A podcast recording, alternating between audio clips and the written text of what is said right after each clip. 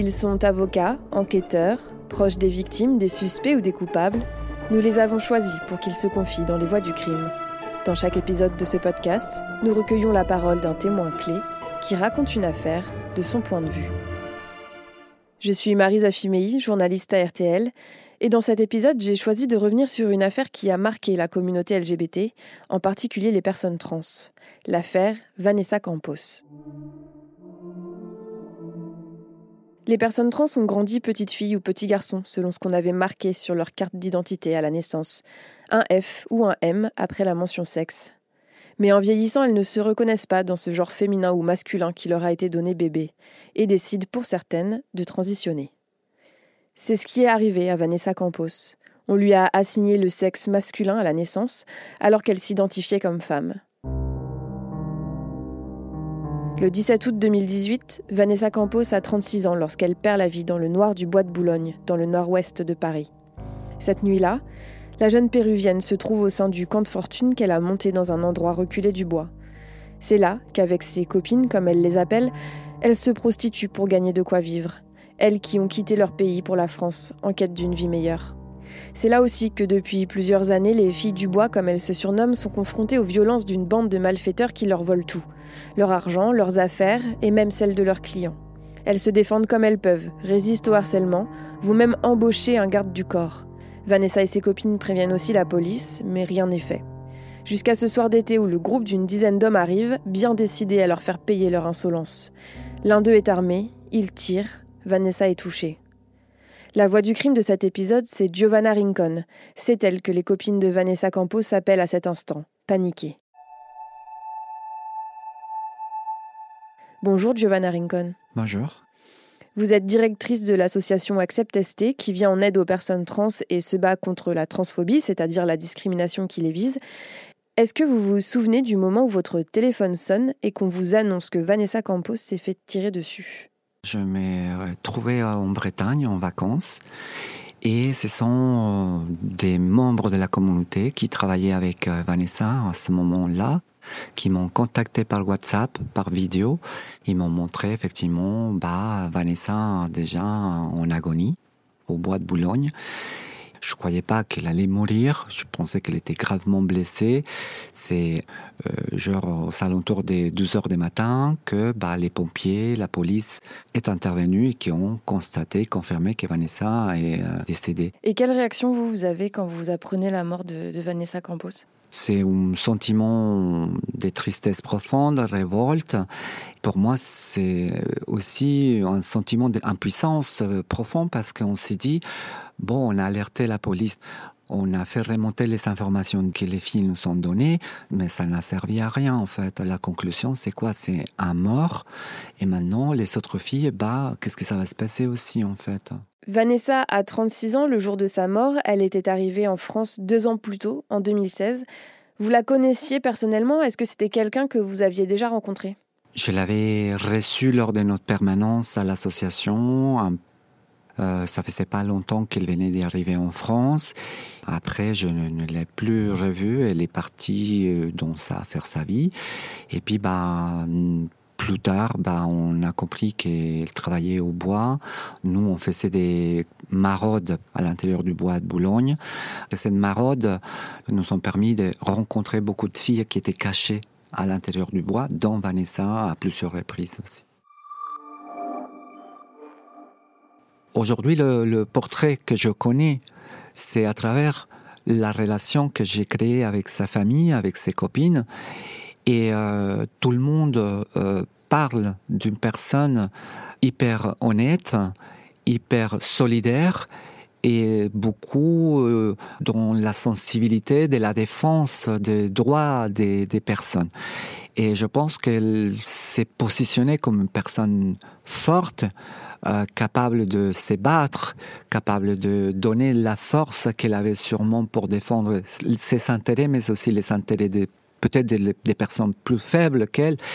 Et autre chose, c'est que sa famille, dont en premier sa mère, respecte vraiment l'identité féminine de Vanessa Campos. Elle a toujours identifiée comme Vanessa et a toujours respecté aussi la question de pourquoi elle était venue en France, et surtout, elle a aussi su comprendre pourquoi elle était dans un contexte de prostitution. Ça n'a pas été simple pour sa mère, mais après, elle a compris aussi pourquoi c'était important d'assumer en quelque sorte que Vanessa était une travailleuse du sexe. Donc je pense que Vanessa, globalement aussi, assumait totalement le travail du sexe, étant donné qu'elle défendait non seulement ses intérêts à elle, mais aussi les intérêts des autres personnes qui étaient autour d'elle pour travailler. Et c'était quelqu'un qui était très très proche aussi de sa mère. Et cette relation, elle existe encore malgré sa disparition, parce que sa mère, quand je discute avec elle, à chaque fois, elle est en pleurs en fait. Et justement, sa mère, sa famille, à quel moment vous décidez de les contacter ? Ce n'est pas forcément moi qui a contacté sa famille, c'est à l'inverse. C'est-à-dire que Vanessa Campos a été assassinée. Une semaine après, ses copines n'ont pas trouvé de solution pour être accompagnées, orientées, soutenues. Ce sont elles qui sont venues vers notre association. Et ce sont elles-mêmes qui ont informé la famille de Vanessa Campos qu'Acceptess-T leur avait apporté un soutien juridique, matériel, psychologique. Et donc, c'est la famille de Vanessa qui nous a contactés et qui nous a demandé si on pouvait aussi les orienter, quelle était la situation et comment on pouvait vraiment mobiliser pour défendre les intérêts de la famille, de la mère et de la sœur. Donc, la première chose qu'on a proposé à la famille, c'était de faire venir quelqu'un. Nous avons trouvé un donateur qui a acheté immédiatement un billet d'avion, et c'est comme ça que la sœur de Vanessa Campos a réussi rapidement à arriver à Paris. Et on a fait après, par la suite, beaucoup d'actions, de mobilisations pour récolter des fonds pour le rapatriement du corps de Vanessa Campos, pour soutenir la famille, et puis pour faire du plaidoyer aussi, pour interpeller le pouvoir public, l'opinion publique. Elle reste combien de temps, la sœur de Vanessa Campos ? Elle est restée vraiment à peu près plus de 20 jours. Le temps de faire les actions de mobilisation, d'être auditionné par le magistrat qui a été désigné pour l'enquête, de voir médecine légale pour la reconnaissance du corps. À ce moment-là, j'avais la possibilité de l'héberger, donc elle a passé pratiquement tout son séjour à côté de moi. Donc ça nous a permis de faire connaissance, de nous rapprocher, de connaître à travers elle-même un peu mieux Vanessa Campos, de connaître aussi sa famille, la mère de Vanessa Campos. Et c'est une expérience particulière et assez dure en fait, hein, d'accompagner non seulement toute la partie légale, mais aussi accompagner toute la partie morale qui est assez douloureuse, qui laisse des traces pour tout le reste de la vie. Les jours passent, les médias parlent de ce meurtre, ils parlent de Vanessa Campos, souvent dans la rubrique faits divers, mais pas de manière forcément très respectueuse de son identité de femme trans. Comment vous décidez de vous mobiliser et d'intervenir face à cela ? Ce qui est un peu important à retenir, c'est que à ce moment-là, Vanessa Campos n'avait jamais fait un changement d'état civil. Donc légalement, elle était identifiée avec un prénom masculin dans ses papiers. Et c'est à partir de, à peu près, le 25 août, où on prend la décision de faire le premier communiqué de presse et surtout d'interpeller un peu la transphobie qui, le Parisien, a mis dans un article de presse pour désigner Vanessa Campos comme un homme prostitué assassiné au Bois de Boulogne. Et puis, après, je pense que très vite, il y a eu un bascule plutôt positif, et tous les autres médias se sont vraiment donné le temps d'écouter quel était vraiment le genre à respecter de Vanessa Campos, quel était son prénom vraiment choisi et sous lequel il fallait continuer à l'identifier dans les médias. Donc, on a l'impression que ça servit aussi pour humaniser le regard que les médias portent vis-à-vis de la question de la transphobie et de ses conséquences et les déterminants qu'elle a préconstruits. Donc, on a décidé, entre guillemets, de politiser cet assassinat pour toucher en quelque sorte l'opinion publique, mais en même temps aussi essayer que la communauté elle-même puisse se sentir vraiment une fois pour toutes écoutée, entendue. Et ça a fonctionné parce que très vite, on a commencé à faire des mobilisations et des marches. On a fait au moins 3 marches. Et ça nous permet d'aborder et de faire passer un peu les messages importants, pas forcément de comment Vanessa Campos a été assassinée, mais plutôt aussi de dénoncer les conséquences de la loi qui a créé les déterminants qui ont amené à l'assassinat de Vanessa Campos.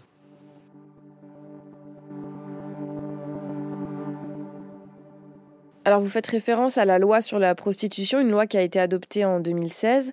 Elle prévoit notamment une amende de 1 500 € pour toute personne qui sollicite les services d'une personne prostituée ou travailleuse du sexe.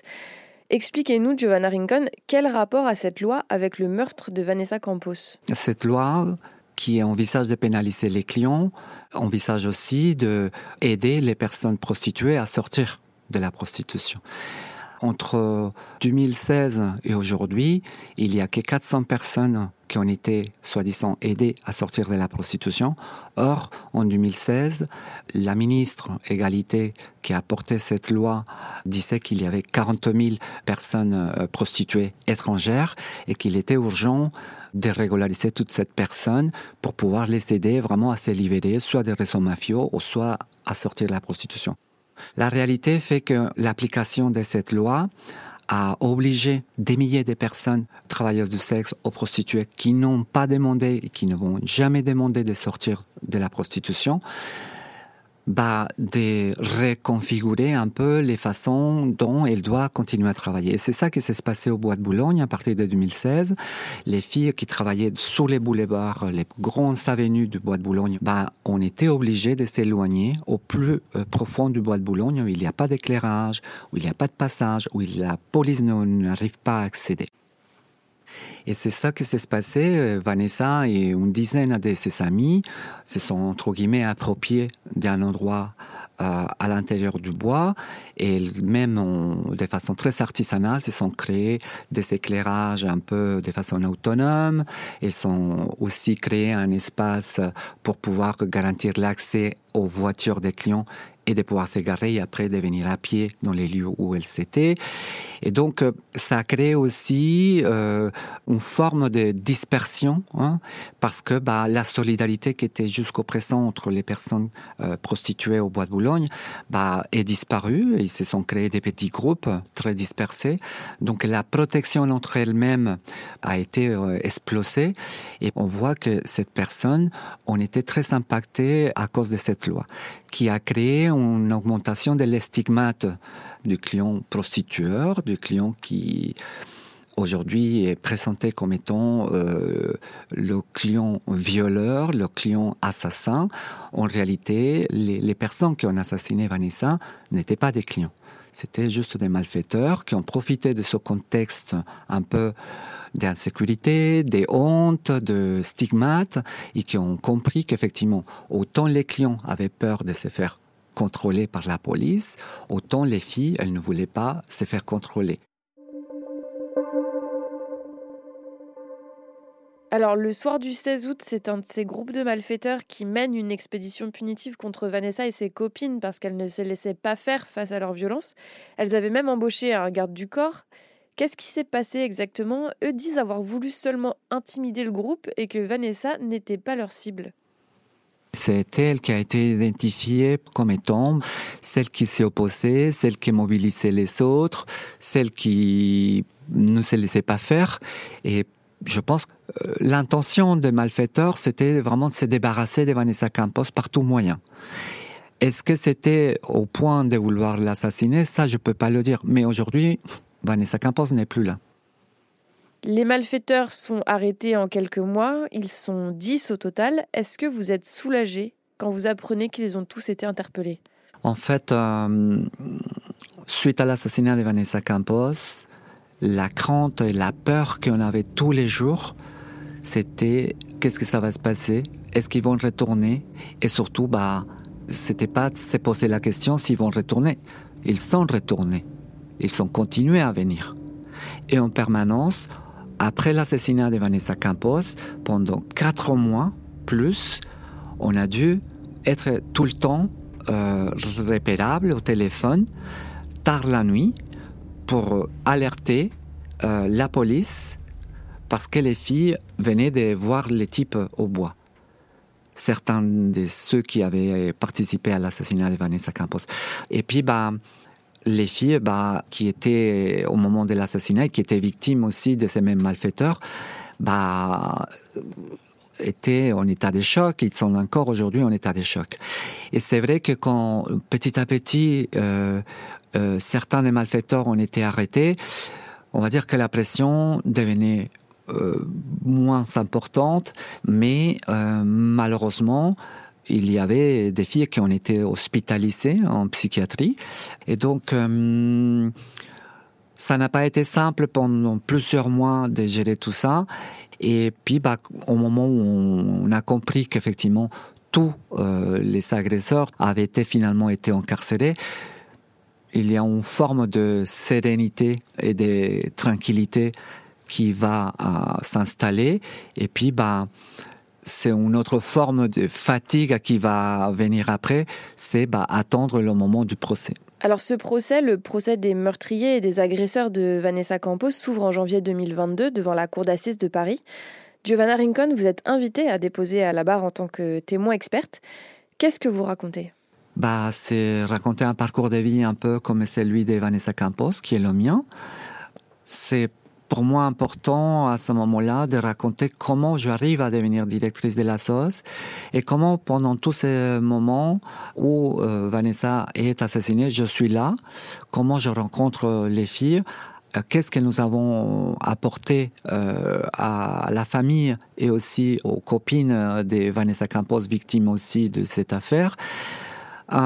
C'est un moment important aussi pour raconter devant le jury comment les déterminants vont préconstruire la transphobie et comment l'application de certaines lois vont créer des victimes collatérales dont les personnes trans travailleuses du sexe vont devenir les premières cibles.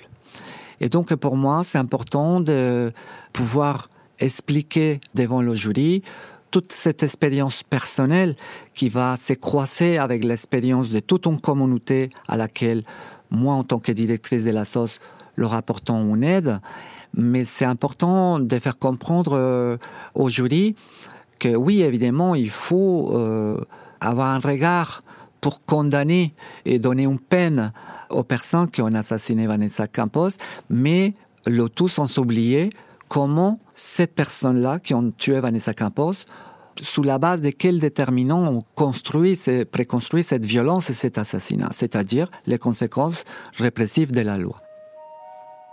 Mais pendant le procès, pour moi, le plus dur, ça a été d'entendre les récits très détaillés des victimes. Et comment, en réalité, elles, aujourd'hui, vivent encore de façon très dure les conséquences de cet assassinat.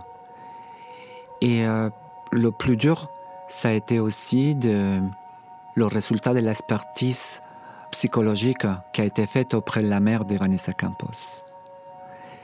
Et ça, c'est très dur quand on sait que moi, personnellement, j'ai été pendant très longtemps, exposée à des risques d'assassinat dans les lieux de prostitution. Et c'est dur aussi parce que quand tu es dans une position de défense des intérêts d'une communauté, et en tant que directrice de la SOS, je sais qu'est-ce que ça se passe tous les jours en fait.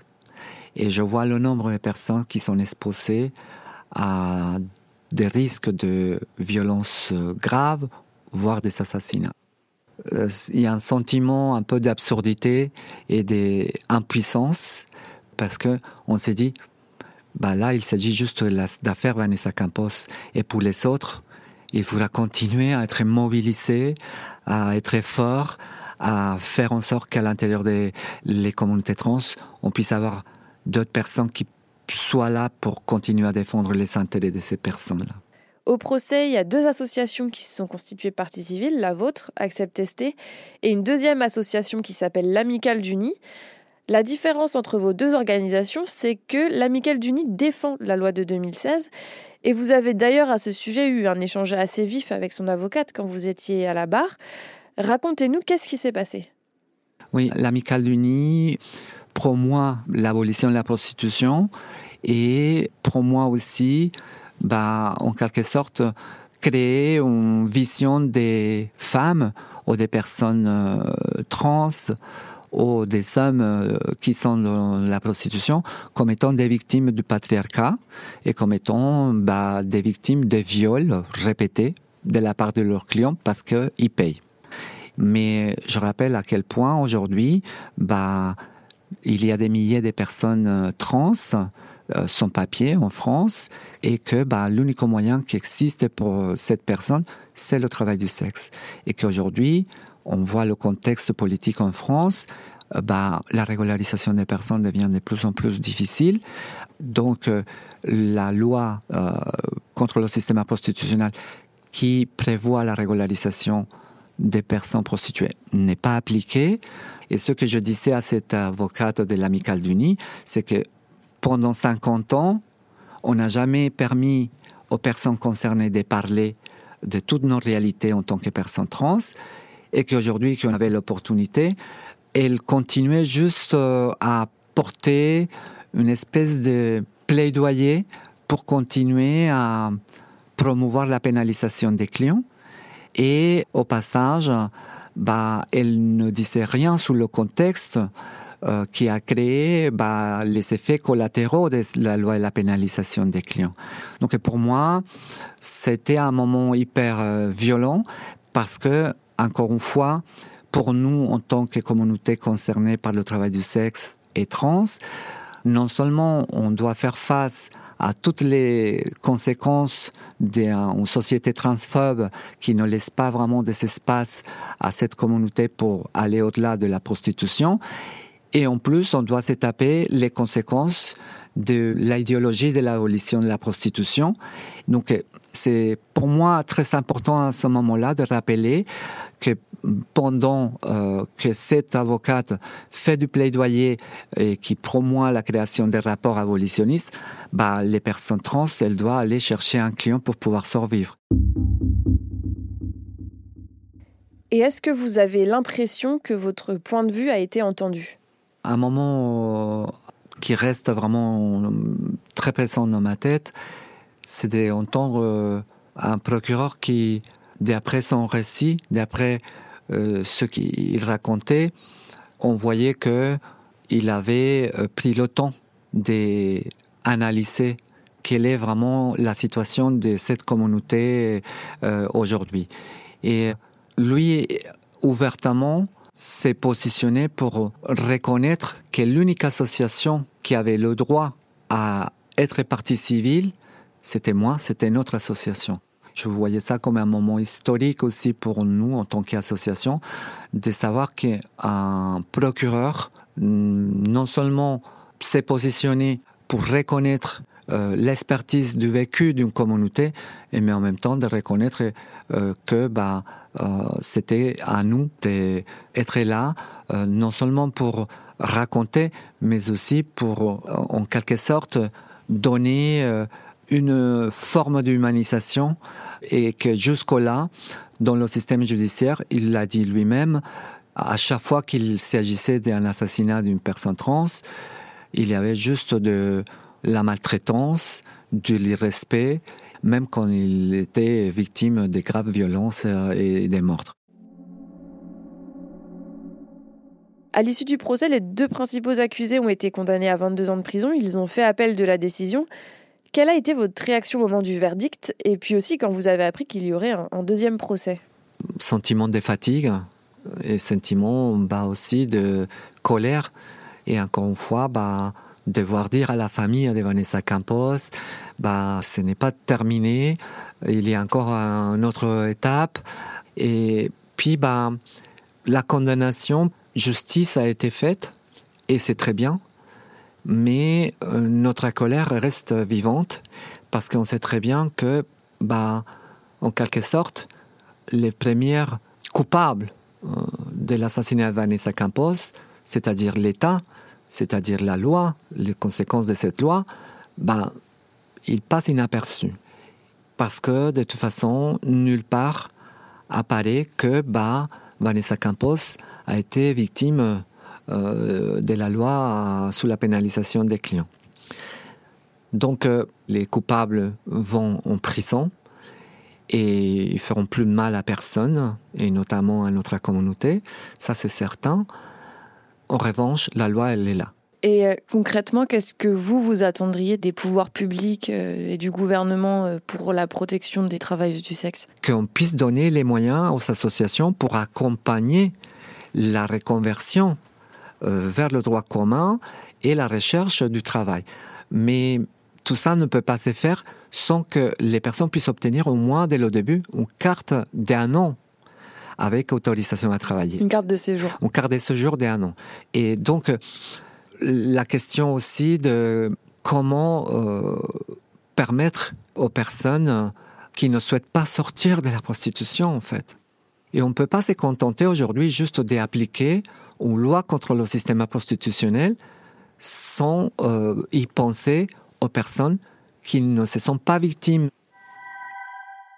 Quelle trace elle a laissé cette affaire Vanessa Campos, à votre niveau personnel et militant? C'est un exercice militant qui n'est pas facile parce que quand on aborde les questions de prostitution, les questions d'immigration, ce sont des sujets qui, des fois, à l'intérieur de la communauté trans, ne sont pas faciles à porter. Et l'exercice le plus dur, c'est surtout de rester le plus fidèle, notamment auprès des personnes qui sont les plus précarisées et les plus démunies et les personnes qui subissent le plus des conséquences de tout le contexte des délaissements institutionnels.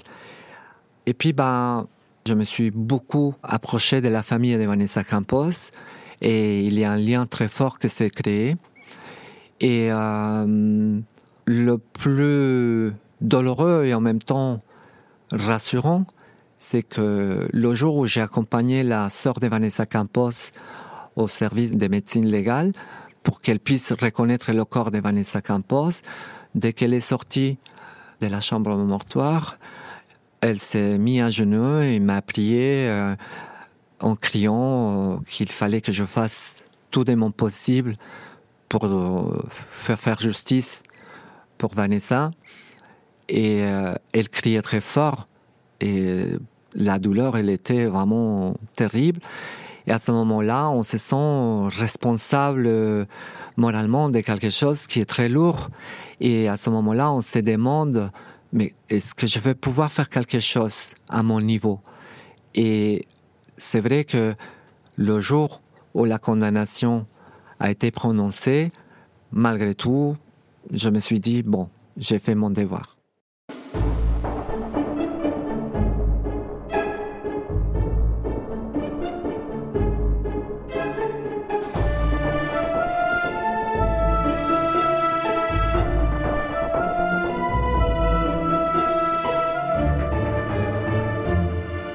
Vous venez d'écouter l'épisode des Voix du crime consacré à l'affaire Vanessa Campos. Vous pouvez retrouver cet épisode et les précédents sur l'application RTL, rtl.fr et toutes nos plateformes partenaires. N'hésitez pas à laisser une note ou un commentaire.